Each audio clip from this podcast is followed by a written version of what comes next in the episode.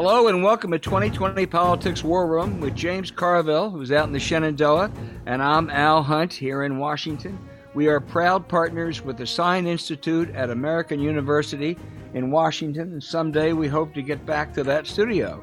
We have a couple great guests this week, but I want to first thank you all who have been writing your opinions and questions on email. I hope we get to answer most of them. We love that you're interacting with us. Remember to tell your friends about the show and please subscribe, rate, and review Politics War Room on Apple Podcast. Now to our guest, Geoff Garin. There's a small group of American pollsters that are reliably accurate and always honest.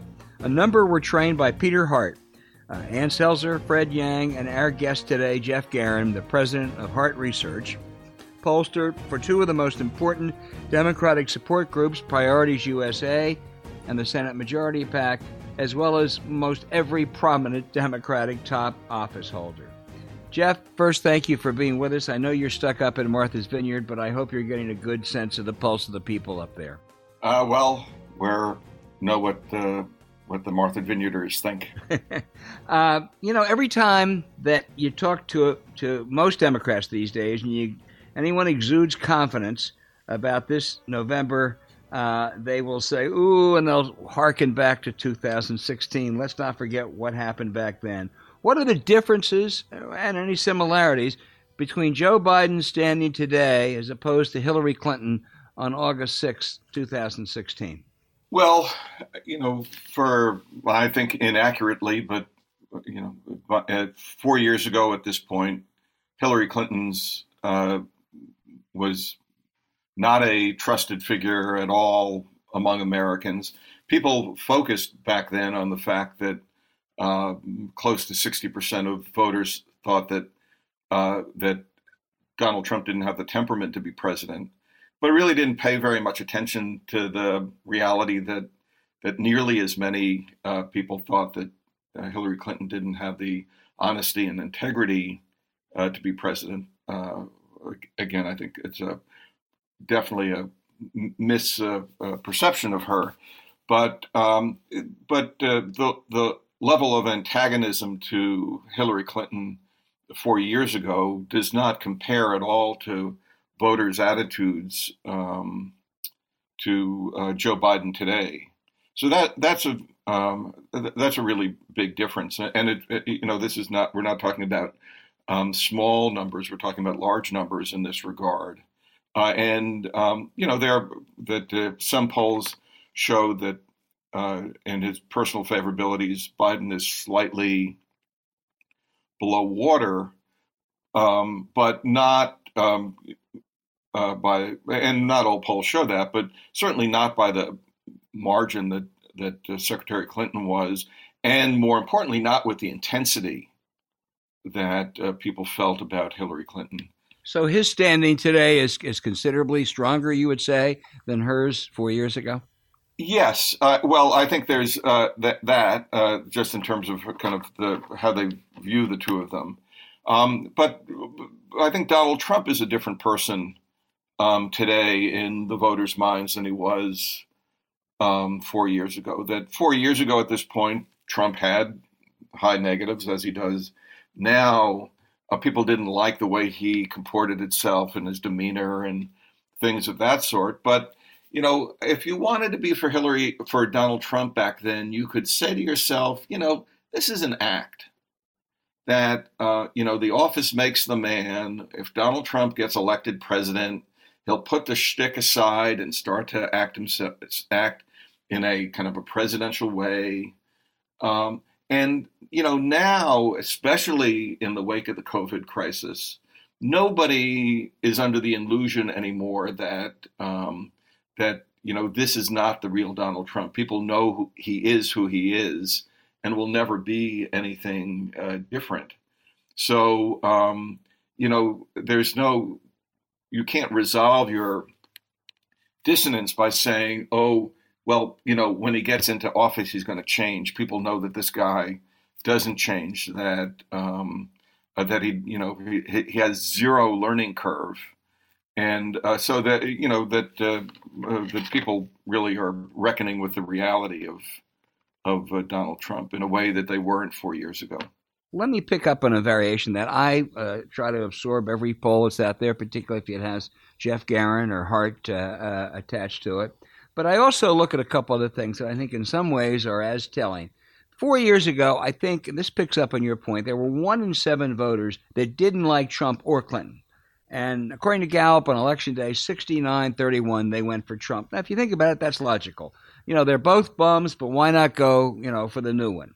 There are similar surveys today that show there's a, a number of voters that don't like either one of these candidates, but they, by an overwhelming majority, prefer Biden. Again, logical. I can't take four more years of this guy.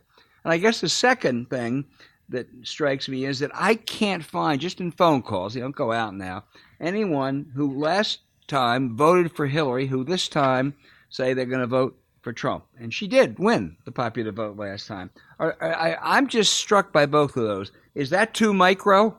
No, not well. Uh, you know, arithmetic matters. Uh, uh on the first point, you're you're exactly right um, about just the statistical reality of people who who don't like either candidate. This time, um, it's the devil they know who they worry uh, uh, much more about, and people think, you know, we're we're at a at a high point now. Al, we've been working together for for years and decades, so you know what the right track, wrong track numbers have been over time. We're at a high point now where people are saying the country is going in the wrong direction. So there's this impetus for for change, uh, for one thing. But um, you know, just in terms of the basic arithmetic of the election, here's uh, here's the deal, as Joe Biden would say um, that um, uh, you are right that there are very few people who voted for Hillary Clinton who have somehow said, "Oh, I made a mistake and now I want to be for Donald Trump." The numbers are negligible in the in the kind of you know very low single digits. There are, um, uh, you know, it's not most people who voted for Donald Trump. A large majority of people who voted for Donald Trump in 2016 will vote for him again in 2020, but um, the fraction who will not is larger than the than the than the people who will defect, uh, the Clinton voters who will defect to Trump the other way. Um, then you've got um, kind of a, the third party voters from 2016. Uh, and they are now much more inclined to, to choose between the two party candidates, and they are overwhelmingly inclined toward Biden. And then the biggest piece of the puzzle uh, and, the, and the most important uh, segment of voters by my lights are the people who did not vote in 2016 at all, um, either because they were too young or because they chose not to vote. I, I, I would guess that you know we're looking at somewhere between you know around 15% of the 2020 electorate will be people who um, didn't vote in 2016 and in every poll that we've done, that group of voters is now splitting very uh, decisively for Joe Biden, uh, led by young voters uh, splitting uh, in an overwhelmingly uh, large degree for, for, for Vice President Biden. Well, let's turn to James Carville, but I do want to point out, because you noted it, that for 16 years, uh, when I was at the Wall Street Journal, I directed a poll with, with Geoff Garin and Peter Hart and the late, great Bob Bob Teeter. It's one of the reasons I have such enormous respect for Geoff Garin. James, take over. Thank you. So, Jeff, as I count, we've been knowing each other for 40 years, which translates into 10 presidential cycles. You've probably seen more polls than anybody in this business. What three or four things stand out about August the 6th in a presidential year this year that is unique among presidential elections that you have seen? Yes, yes, yes. Uh, it's a, it's a good question because um, you know they're they're you know part of the reason why after 40 years, uh, more than 40 years, I still wake up every day really excited to go to work and really interested in what I'm doing is kind of things change a lot. And so there's a lot about um, this election and the way it's conducted that um, that's u- unique. I'm not sure it kind of it's it, that's relates to a particular number in a poll. But uh, before I talk about uh, uh, uh, about that, you know, people keep on harkening back to the 2016 election, and Democrats, um, you know, uh, still are, um, you know, that, that you know have PTSD about um, about that election. But I, you know, to me, I think that we're kind of more analogous to the 2008 election, not because people are excited about Biden in the same way they were about um, um, uh, Obama, but because you know, in the in the wake of the financial crisis, people really kind of made a de- decision that we, you know, needed to make a change in the country. And um, you know, the where we are now with the coronavirus crisis is um, it is very much like uh, where people were uh, on uh, on the financial crisis. In fact, I would say that that uh, that the situation today with the coronavirus crisis is worse for President Trump and the Republicans than the financial crisis was for President Bush, uh, Senator McCain, and the Republicans back then, uh, because they see uh, Trump as being so negligent and responsible for all how bad this has become uh, for the country. Um, so that you know that's the other kind of you, know very big difference from 2016 is that um, the election was not being uh, conducted against the backdrop of this you know this profound crisis that most Americans really think of as a profound crisis, uh, and most Americans say the worst of the crisis is still ahead of us, not uh, not behind us, uh, because of Trump's failure to deal appropriately and and um, aggressively uh, with it. Um, and so, uh, you know, as we talk about, you know, looking at elections over time, over that that 40 year period, this is kind of a lot more like Jimmy Carter and the hostage crisis in um, in 1980, or or the Republican Party and the financial crisis in 2008 than it is um, in any which way compared to to uh, 20, uh, uh, uh 2016.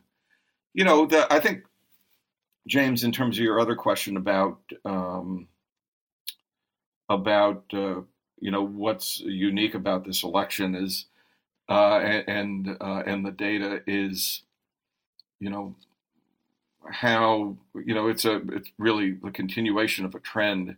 It's just how siloed people are in terms of you know what information they're getting and who they're getting it from.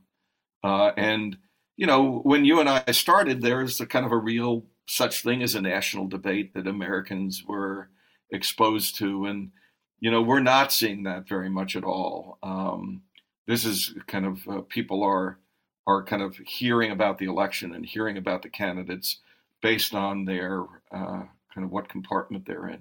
So, how, one of the numbers I always look for in a poll is a self-identified ID, and since Trump has been elected, it strikes me that you know 2018 was a Republican disaster of epic proportions, both in terms of turnout popular vote. I was disappointed in Florida and Ohio, but had literally 90% of the off year elections, Democrats have performed way above expected performance.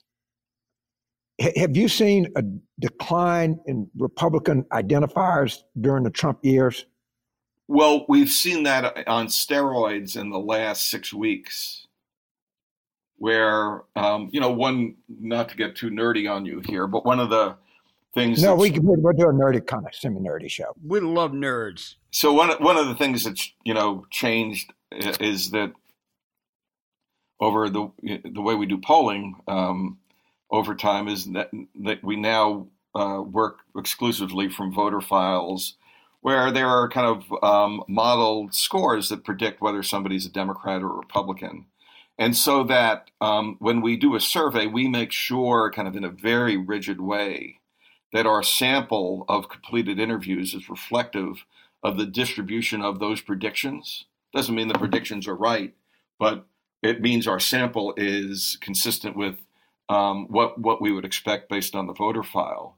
So even you know with that control for predicted party, we're seeing a kind of a very substantial decline in people identifying um, with the Republican Party, and um, uh, and, and, and, it makes perfect sense. I mean, if you just think of what's going on today, um, you know, right now, where we have uh, in the middle of this crisis, uh, Congress uh, has to determine what kind of um, me- measure to pass in the next uh, COVID bill, and the Republicans in the Senate are now wholly irrelevant to that to this process.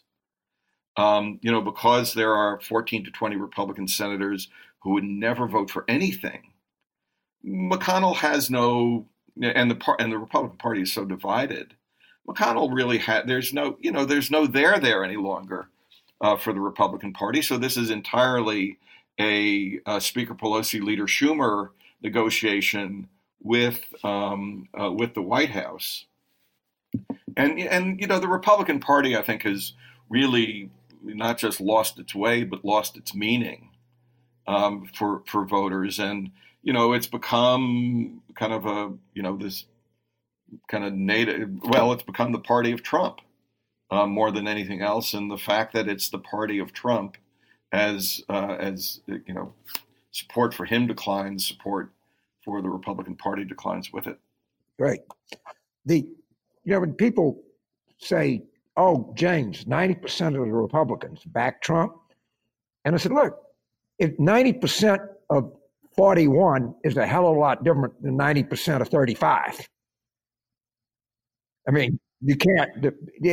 So what happens is, as they lose, as people go from being weak Republican to independent or independent to weak Democrat, the, the face of the electorate changes. And it's less, and of course, the smaller your, your, your self ID number is, the more your base or the more hardcore people are the left. And it, this is not an evenly divided country at all. There are just more people that don't like Republicans than do like Republicans. And it's not very close. And that's just one of the things that drives me crazy when people just say, well, we're evenly divided as a country. We're not. We, we definitely are not. Um, and, uh, uh, you know, and, and, it's not just, uh, you know, party identification. Um, one question that we asked with Al uh, way back when, but and, uh, at NBC uh, Wall Street Journal poll, and uh, continue to ask is, do you want government to be doing more or less? And uh, the the Republicans have always been the party of less, leaving more things up to businesses and individuals. Uh, and we are now very decidedly in a country of, of wanting government to do more, to be more active in solving problems uh, facing the country today. So it's not just the kind of the party identifications, but it's also what what the what the party uh, represents. And James, just in terms of you know thinking about the arithmetic of what you were saying, you could think of well, you know what's happened is you had somebody who identified as a kind of Republican a year ago who now, when you ask them, say, "I'm an independent." But you you might think that you know because that's a former Republican, um, they're still conservative and still more inclined to vote for uh, Democratic candidates, even though we have kind of a different composition of the independent vote than we had previously. The independent vote right now is still far more uh, pro Biden um, than uh, than it was pro Clinton in 2016. Jeffrey, let me, uh, when you talk about those Democratic I think, false, as you have pointed out, nightmares about the 2016 analogy. Um, uh, Secretary Clinton, of course, won that popular vote. So it's the Electoral College that throws people in some kind of a tizzy. I think, first of all, I think that was an aberration last time. Some of it, some of it, frankly, due to the Clinton campaign's miscalculations. But let's just go through a couple of the important subsets and, and see how they stand today. First of all, there's the blue wall, mm, Pennsylvania, Michigan, Wisconsin, that cracked four years ago and cost the Democrats the election. How do those states look today? Uh, Trump is substantially behind in all of them. I mean, the, the you know, there's some variation in the um, some of the public polls that are some are, and that has to do with the polls themselves as opposed to the reality on the ground. But um, you know, uh, you know, in terms of the work that we're doing um, in our um, internal private polling and what what you see in the public polls, um, uh, Biden has had a solid, stable lead in all three states. Um, you know, Michigan and Pennsylvania are kind of, I think, um, are you know becoming more solidly for Biden. Wisconsin, which is you would have thought would have been the kind of most tenuous of the three, also has been, you know, not by kind of huge numbers, but consistently uh, advantage to Biden. Uh, so, kind of on, on those three states, which President Trump won by collective 77,000 votes um, in 2016, it's hard to see, um, you know, that uh, 77,000 votes, uh, you know, carrying him through uh, to victory across those three states this time. That would be game set match. Let me let me let me turn to the changing South, uh, Sun Belt, North Carolina, Florida, Georgia, Arizona. Well, um, I don't think they're all in the same category, uh, but the fact that uh, I think Arizona is um, a little bit better than the others in terms of um, the possibility or probability of Biden carrying them. Uh, I, Biden is ahead in North Carolina, uh, but North Carolina will be competitive.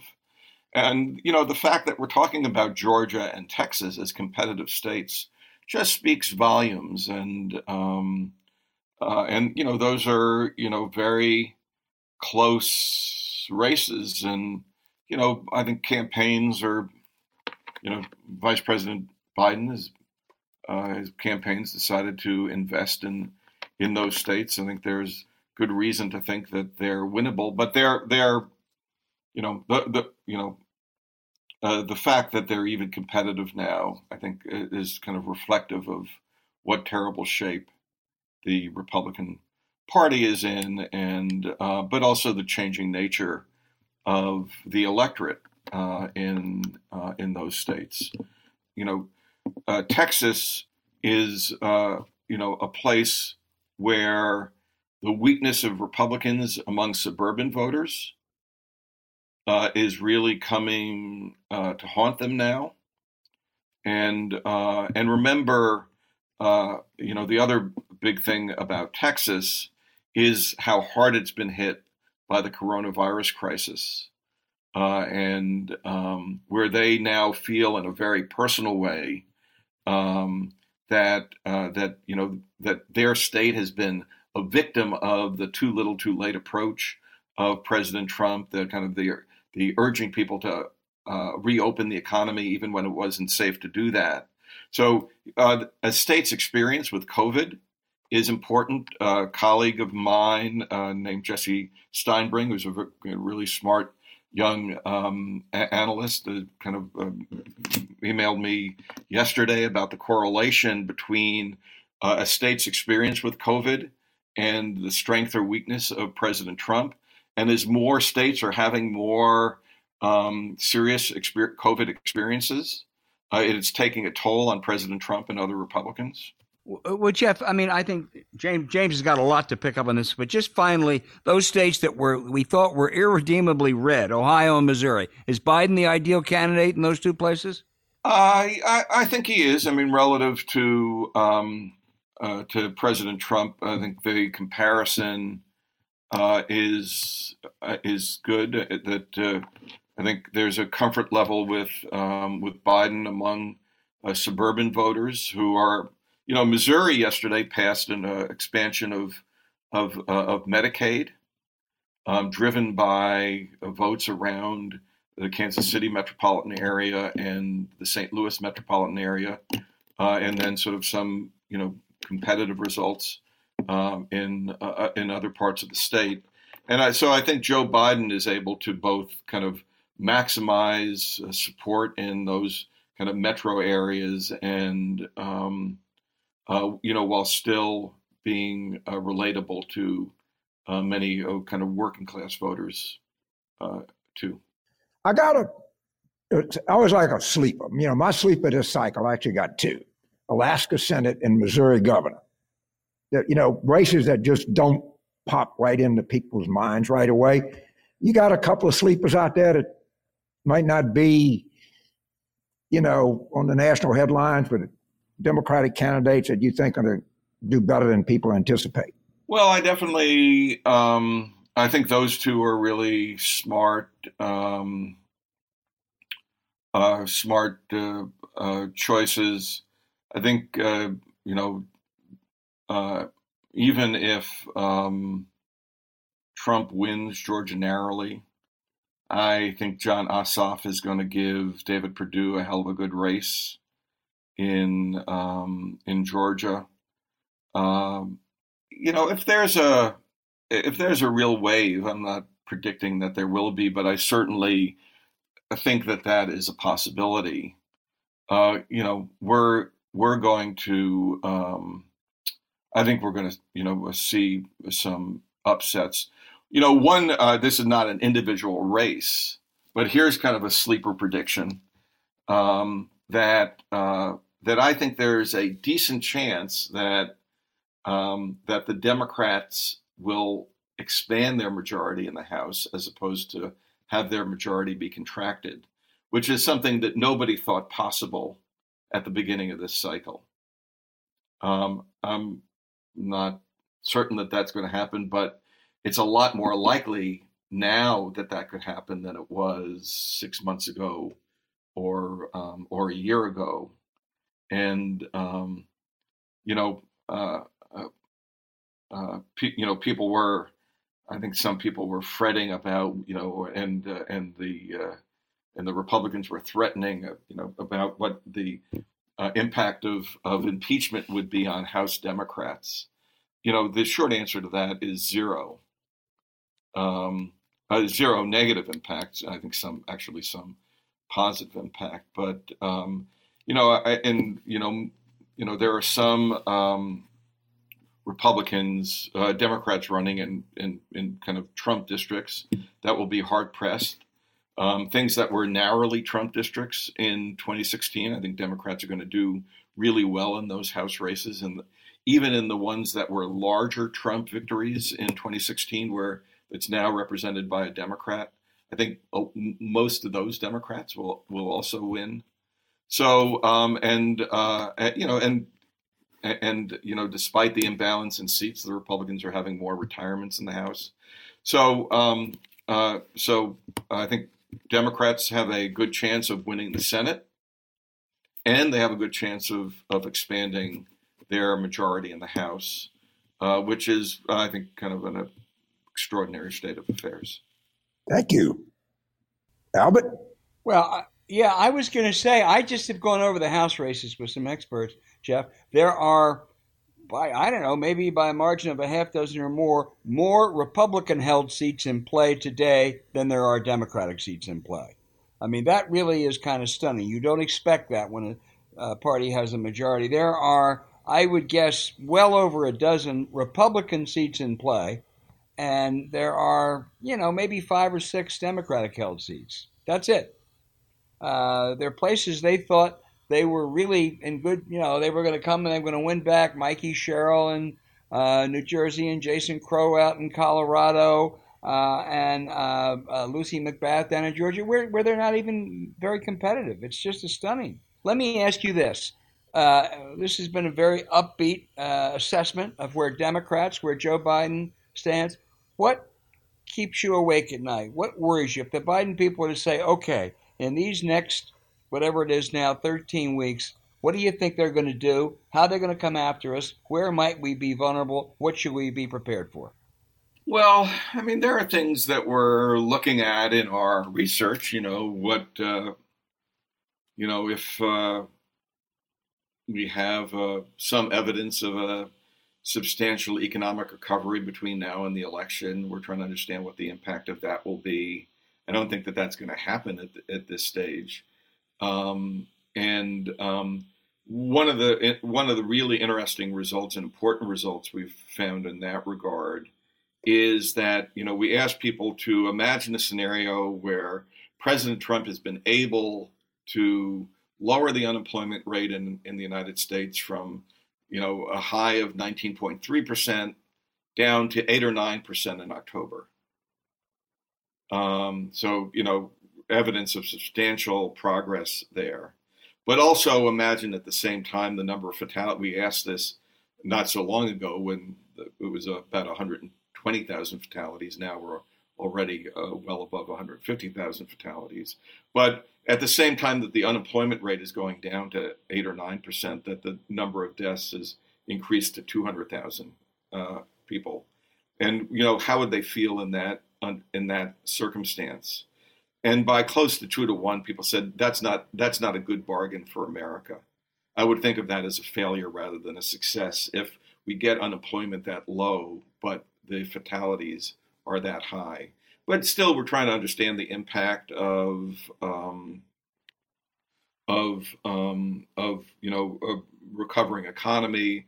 If that indeed occurs, we're trying to understand the impact of you know if President Trump is able to make some um, uh, uh, uh, dramatic announcement of kind of a, a vaccine. Um, you know, how will people react to that? Um, so, you know, I, I think this is um, it. You know, it, it, it it's not structural questions that worry me so much. It's not, you know, are, are, are, are is the Trump campaign all, of a sudden going to hit on a really smart strategy? Um, that doesn't worry me so much, although, um, you know, I think they're, um, you know, I, I, don't, you know, take, you know, take take that for granted uh, that they won't. But uh, the problem, the the problem is they've got Trump. You know, it's it's it's really about events. I think it, you know that uh, you know it will take events for things to uh, to change the election. And um, so, as opposed to something about the structure of the race or some tactical or strategic decision that one campaign or the other makes. So, my advice to any of your clients is this it's time for a change.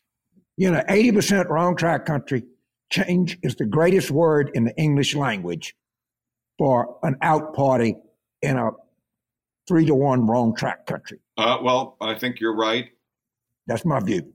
I, I think you're right, and um, you know, I, I, also think that uh, you know the the the uh, we, we we've had change. You know, it's people thought in 2016 it was a time for change, and part of the reason why Donald Trump got elected back then. Now they kind of feel that even more powerfully.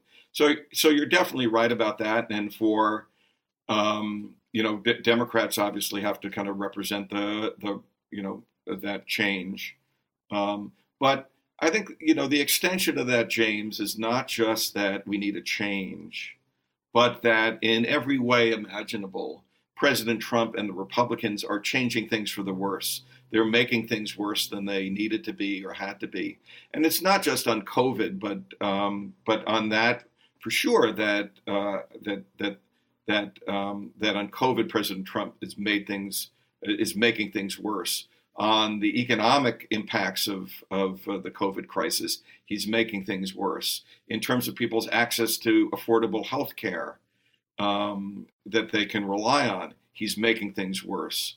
Uh, on even on in terms of the you know the the uh, the unity of the country and what's going on with protests, uh, he's uh, he's making things worse. So it's not just that we need a change and the Democrats need to represent that. But in 2020, there's a very specific case is that on the things that are most important to America and Americans right now, Donald Trump and the Republican Party are consistently making things worse.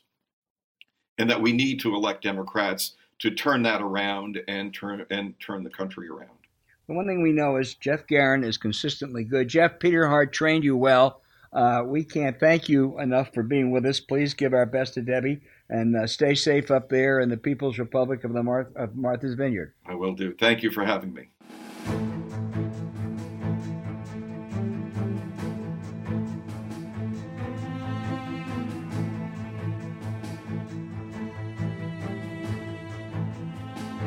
The Riches of the Land, uh, Jim Tankersley's book with compelling personal stories and convincing data about how America built a robust middle class in the generation after World War II, with not just white workers, but, but also people of color, and then sadly, how it has eroded. Jim is the chief economics writer for the New York Times and has covered politics and economic policies for more than a decade and a half. Jim, thanks for being with us. Oh, it's my pleasure. Thank you so much. You write that politicians, but particularly Donald Trump, have conned the middle class, some playing to racial and cultural divisions, while workers are falling further and further behind, sometimes working two or three jobs, not just to get even further behind. Yeah, it's it's uh, it's a tragedy. The, the, decline of the American middle class, even before uh, this pandemic recession, which uh, turns out to have been the second once in a lifetime uh, recession of my lifetime uh, thus far. Um, even before then, the middle class was stagnating. Uh, it was not enjoying anywhere close to the gains that it had made uh, in the late 1990s, or, or particular in, in the period after World War II. And and I think the con that populist populist politicians have pulled on American workers is this idea that um, the only way to get back is by cracking down on immigrants, by by cracking down on uh, trade, um, through sort of a set of policies that are designed to, uh, in one way or the other, restrict certain groups of people um, from contributing to the economy. And, and, my argument is the opposite that history shows us the reason we had a vibrant uh, middle class boom after World War II was because all workers really got ahead. Um, not just white men, but in particular, women and uh, men of color had been shut out of the great opportunities of the U.S. economy for centuries. And after World War II, they began to demand entry into much better jobs. And when they got those better jobs and contributed their talents to the economy, the entire economy boomed. And, and that was why we had such a great period for the middle class. And, and really, with the exception of the late 90s, why we haven't had one since. And so um, I think that the, the, the real recipe uh, is to re-empower those those workers, women and, and men of color and immigrants, and, and then everyone will get ahead, including white men. And um, that's not the story you hear so often from populist politicians today. Jim, let me ask you because Donald Trump, pre pandemic, claimed no one has done as much for African Americans. They were doing better economically uh, and wage wise than any time in history. What are the facts? Well, the facts are that you know Donald Trump inherited an economy that had been finally starting to work for everyone. And what we know, Al, about uh, black workers in American history is they tend to um, be hurt first by recessions and recover last. It's just the sad truth of discrimination in our economy. And um, we had a long road to recovery uh, from the Great Recession. We were finally getting to a place where, where it was really starting to deliver for black workers. And, um, you know, in the final years of Barack Obama's presidency, the black unemployment rate was falling faster than it actually did under Trump. But you know, it's the old expression: "Born on third base, think you hit a triple." Trump comes into office with a 4.7 percent unemployment rate and um, and a real uh, couple of year set of momentum on uh, on improvements for workers that come with a tighter labor market toward the end of an economic cycle. And so he's claimed credit for the you know the levels basically that the economy reached when he came in when if you just look at rates of change, how fast the economy grew, how fast incomes were going up for most people, um, his economy is basically indistinguishable from the second term of Obama or even the second term of George W. Bush. So he, his great um, achievement economically has been selling Americans on the idea that what he did was special, as opposed to the conditions he inherited were special. How much? You know, let me let me go again to this overarching point about the decline. How much of it, uh, middle class decline? How much of it is attributable to the decline of labor unions? Labor unions back in the 50s were about 35 percent of the workforce. I think it's less than 15 now. How much of it is due to the decline of labor unions?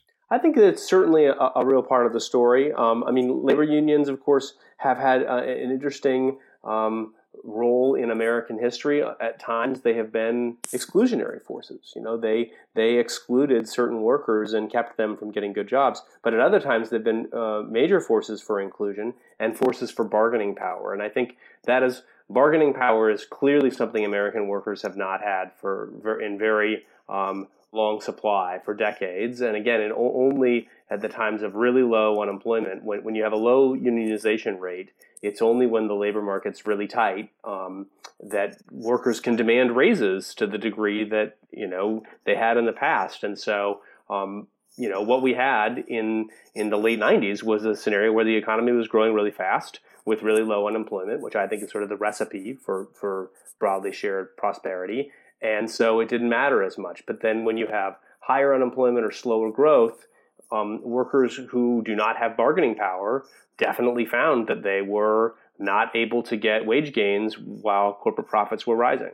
So, Jim, I've read, first of all, congratulations on the book and weaving these narratives is really an interesting thing. But the first thing when I see one of these books, I do is I go to the last chapter where you talk about solutions. And you actually did a much better job than most. I mean, you honestly called around, you got ideas. What ideas that stick out in your mind of things that we could do to help reverse this, what's obviously happening to a vast number of Americans and have been happening to them for quite a while? Well, so I think there's basically two buckets of things. One is sort of things policymakers can do right now, and it's just such a great question.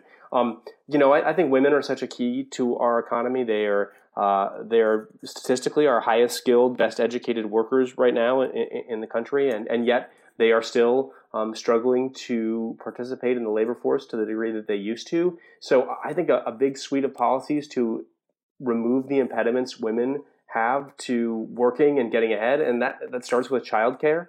There's just so much uh, that, that, that sort of our social norms hold women back because, and we see it in the pandemic right now. There are millions of women who are unable to work at all or work as much as they want because they are being forced to care for children at home with, with school not being open. Um, and we don't have a good public policy solution for that, even in regular times, let alone in the pandemic. So I think it, it starts there. I think, you know, I think I, I propose a few kind of radical things in there. I think our elite universities should have to admit far more students, um, Stanfords and Harvards and Yales of the world, and and they should be really focusing on low income, low you know students from low opportunity areas, from disadvantaged backgrounds, and and so we can be uh, just you know really churning out more high quality graduates. But James, I think actually the other the other thing which is much harder that we need is almost like a national attitudinal shift.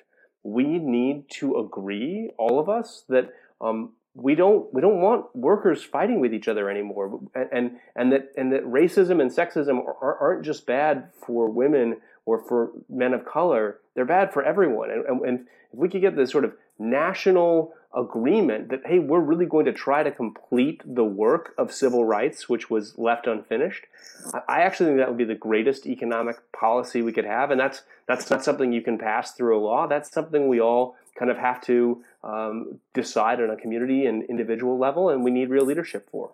So, I, I entered the workforce late. I was 29, 1973. I just graduated from law school. There was one African American in my class and three women. I didn't know what a BMW or Sony TV was. Germany and Japan were still digging out. China was being led by a madman. Right? That's not the world that someone that's not the workforce that someone is entering today. And I know I had a law degree, but but just take it in general. I mean, the world is just a much, much more competitive place. And I, I don't, you know, of course I'm for more unions. I, think Warren's federal daycare is the single best proposal maybe to come out of 2020 cycle. But there is a, we just don't live in the same world when we had these growing wages and we had, you know, six, 7% GDP growth. And I don't think that's going to come back. So, so I mean, I agree. It's a totally different world, and I think part of what's happened is that those changes have advantaged, you know, particular sets of workers who kind of control the institutions, the, the business world. I mean, CEOs remain predominantly white men from elite universities. Um, you know the, finance industry remains dominated by white men. So so the changes in the economy that have uh, helped corporate America and and multinational companies and have helped Wall Street have, have disproportionately helped those workers.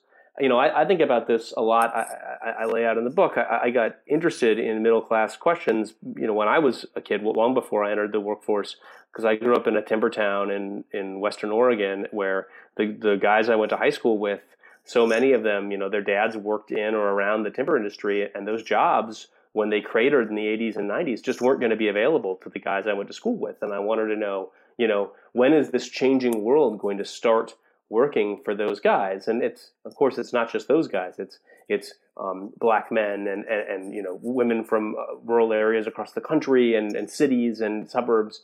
But it um, the idea the question of when will this new economy create good paying jobs for those workers is sort of consumed me in my entire time as a as an economics reporter. And I've just really come to this conclusion that they they really have the potential to contribute. It is a more competitive world. It is one that advantages people with higher education. But I, I truly believe there is potential in the American workforce that is untapped. That if we just get the right entrepreneurs um, creating companies that use you know human labor in new and interesting ways, that good jobs can reappear. We just we just haven't found those combinations yet.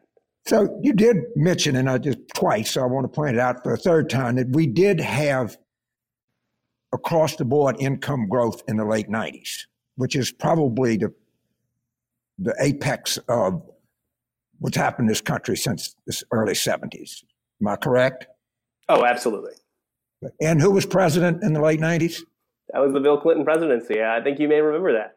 it, it is verboten to say anything good about the Clinton presidency. I just wanted to point that out. No, I think, you know, I have a stat in the book that um, I had to check like six times because I, I, I, barely believed it, James. But if you if we had continued um, through this century, um, since 2000, with the income growth uh, that we had in the second term of the Clinton presidency, the median American family, the American middle class today, would be earning 50% more than it's earning now. I mean, it's just a dramatic drop off that we've had since the end of the Clinton presidency.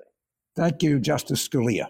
Well, I, I think you know we also had a bursting tech bubble, and, and then and then you know the China shock really did uh, that that started um, that you know to be fair was ushered in in part by Clinton policies uh, did take away a lot of uh, good jobs in America. It did. That, that's that's fair, and it, and, and it came back. Obama had TPP, and that would have helped a lot. But of course, we didn't do that. But we were we were in pretty good shape in 2000. We were no, we were we were in great shape you know, the other thing, I mean, your book is just fascinating in the way it chronicles this all, you know, everything that's happened, Jim, but it also has some wonderful personal portraits. Tell us about Ed Green. Oh, man. Um, you know, I, uh, I feel, I feel like, uh, you know, you're a reporter and, and, and my favorite stories are always the stories where I get to just get out in the world and, and talk to folks who are working in their jobs about how the economy affects them and I've met a lot of wonderful people in my career, but I, have probably never met anyone as extraordinary as Ed.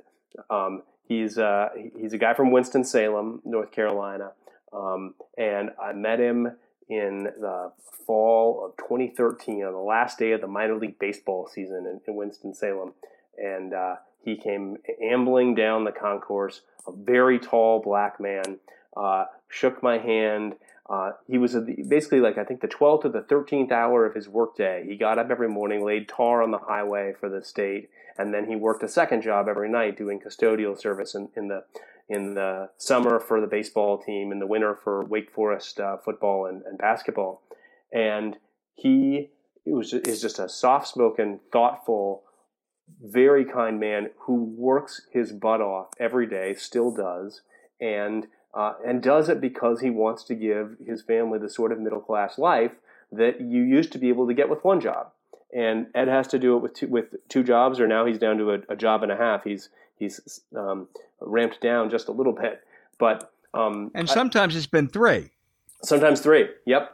And uh, and so I've just I wrote about him um, that uh, the following year, and then I just stayed in touch with him, and uh, I got to meet his family and, and, tell their story. And I went back down last summer to talk to him, and and we talked about how hard it is to to work in, in all those jobs and what it does to you. And he never complains. You know, he got cancer and never missed a day of work, even with treatment. Um, just an extraordinary example of the spirit of the American worker. And yet, the economy is still not working for him, and he's worried that it's it's it's not working for his kids, who who he worked hard to send to college, and, and his kids are, are, just wonderful, you know, adults now. And um, you know, I just feel really lucky to have had the chance to tell his story, and and it's sort of the backbone of the book. His family, uh, his his parents embody the great middle class surge of of the post war era, and then his own story embodies kind of the the downfall of the middle class since then. Well, there are many reasons to read this book, but I want everyone who does to really, really look. I mean, read read about Ed Green. He's a remarkable character. Did he get his college degree while he was working these two and three jobs? He has not yet. It's his goal for when he's uh, for when he's done. He he he wants to go back and not just get a college degree. He, uh, James, he wants to get a law degree. Um, uh, when it's all over, uh, he, he he wants to basically help. He wants to do sort of labor law and help uh, workers like himself, uh, you know, navigate the, the, the difficulties of the workforce now. You know, the sad thing is, is the law degree is really expensive now.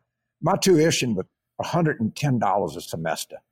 I used to I'd work offshore, like five thousand dollars in my pocket, and I was on a GI Bill. I got three hundred dollars a month. I was in the early seventies. I was so flush it was unbelievable. But now these kids graduated from law school and they got hundred fifty, two hundred thousand dollars worth of debt.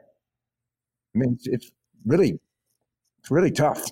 No, we've made it really hard for um, young people to, to get the education they need to even just compete for the for the you know medium paying jobs anymore. I mean that's that's just a sad fact of our economy. Well, I know I know a little bit about a certain university in Winston Salem, and I'm going to strongly recommend that they contact uh, Mr. Green because he'd be a great asset, whatever uh, he can do for them. But boy, it's a, it's an incredible story, Jim.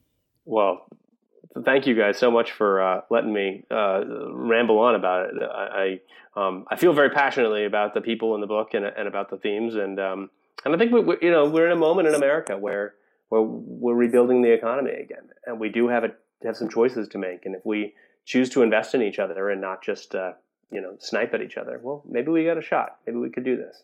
Well, as James asked you, uh, you you spell out some of the things we can do in taking advantage of of that shot. And I would encourage all of our listeners to read The Riches of the Land by Jim Tankersley, who is as good an economics reporter as there is in Washington today.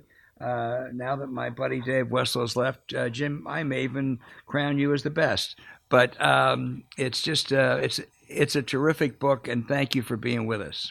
Thank you so much for having me. I really appreciate it. Good luck to you, Jim. It's a great book, great effort. You should be very proud of it. Thank you, James. Thank you so much.